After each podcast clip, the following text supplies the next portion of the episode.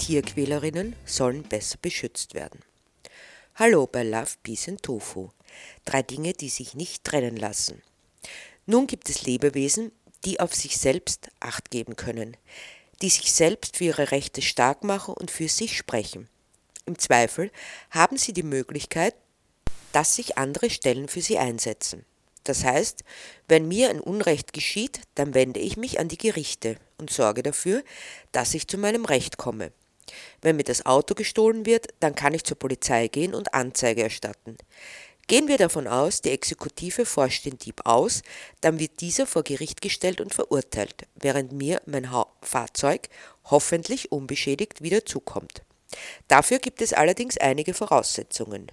Ich muss in einem Land leben, das allen Bürgerinnen im Prinzip die gleichen Rechte zugesteht, das Meinungs- und Redefreiheit garantiert und zur Not auch verteidigt und in dem es eine funktionierende, sprich nicht korrumpierte Staatsgewalt gibt. Darüber hinaus muss ich mental in der Lage sein, meine Anliegen und Forderungen zu artikulieren und mich dafür einzusetzen bzw. andere Menschen zu finden, die mich dabei unterstützen. Das bedeutet, dass die Verteidigung der eigenen Rechte bzw. dessen Einforderung nur erwachsenen StaatsbürgerInnen möglich ist. Daneben gibt es auch andere Lebewesen, die sich nicht für ihre Rechte stark machen können. Dazu gehören Minderjährige, Menschen mit schwerer Behinderung und auch unsere nichtmenschlichen Mitgeschöpfe. Vor allem bei letzteren ist es signifikant. Schließlich gelten vor dem Gesetz Tiere immer noch als Sachen. Ich kann sie besitzen und entsorgen wie einen Stuhl.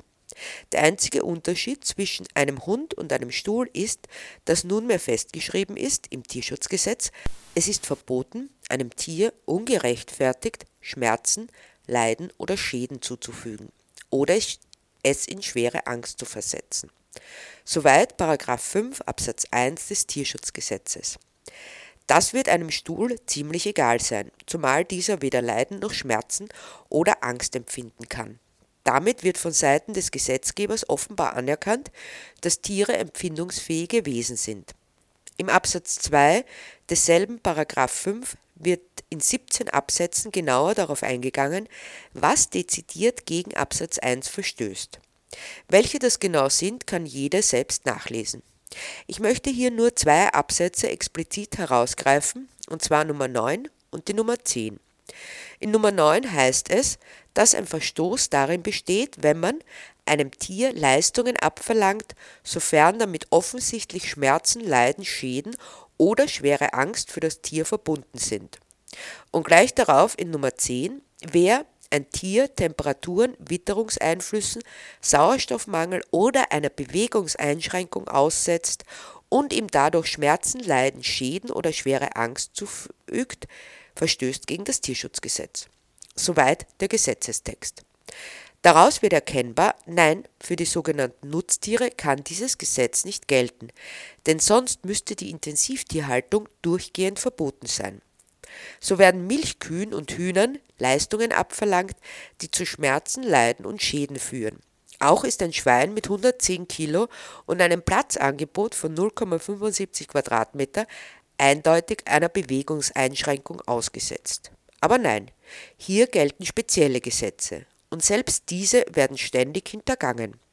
So ist das routinemäßige Schwanzkopieren bei Schweinen gesetzlich verboten. Gemacht wird es trotzdem. Wer sich ein wenig in der Branche auskennt, weiß das. Wer nichts damit zu tun hat, muss sich mit der Weißwaschwerbung der Branche zufrieden geben. Die glückliche Schweine auf der Weide und eben solche Kühe zeigen. Kälbchen, die glücklich bei der Mama sind und Hühner, die alle Federn haben. Ja, die gibt es auch. Aber es ist die Minderheit. Dennoch werden gerne Bilder von Schweinen auf der Weide herangezogen, um zu zeigen, wie hat es gelebt. Dass es sich dabei gerade mal um 0,05 Prozent der Schweine in Österreich handelt, das wird nicht dazu gesagt. Selber schuld, wenn die KonsumentInnen glauben, dass es allen Schweinen so geht. Dennoch wird eben jenen BürgerInnen der Vorwurf gemacht, sie würden nicht mehr zahlen für das Fleisch, sie nähmen nur das Billigste und seien deshalb schuld daran, dass die BäuerInnen nur auf eine Art und Weise produzieren können, die Tierqual unvermeidlich macht. So leid es ihnen auch tut. Doch wie soll jemand wirklich eine fundierte Entscheidung treffen können, wenn man nicht die entsprechenden Informationen erhält? Andersherum gesagt, eine wirklich fundierte Entscheidung kann nur getroffen werden, wenn völlige Transparenz über die Haltungs-, Transport- und Schlachtbedingungen herrscht. Erst wenn das alles offen läge, könnte man den KonsumentInnen einen Vorwurf machen, wenn sie trotzdem das Billigste mit dem höchsten Tierqualanteil kaufen. Dagegen wehrt man sich aber heftigst und redet sich darauf heraus, dass die Betriebe ja sowieso kontrolliert werden. Bei den Schweinebetrieben sind es 2% im Jahr. Also kann ein solcher Betrieb damit rechnen, alle 50 Jahre kontrolliert zu werden.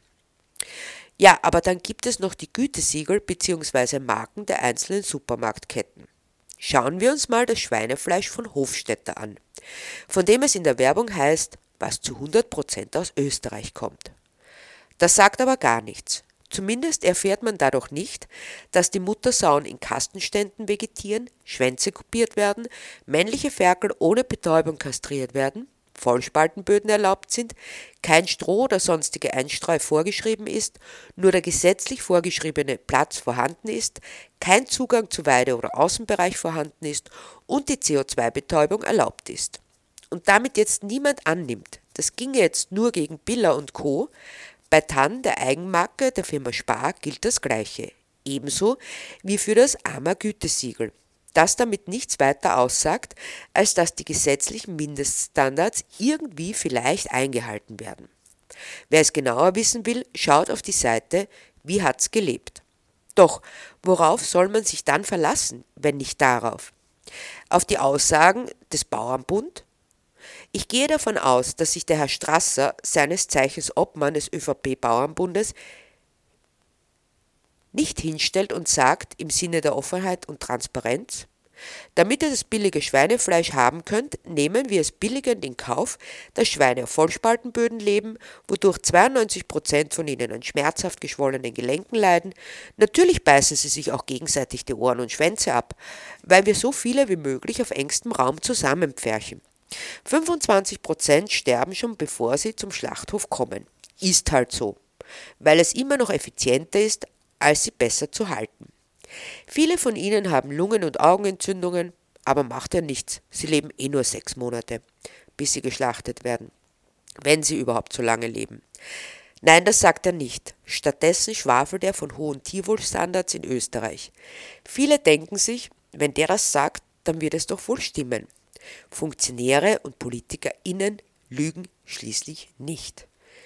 Ich will das einmal dahingestellt lassen, aber nehme mir mal an, es gibt Menschen, die glauben das nicht oder bezweifeln es zumindest.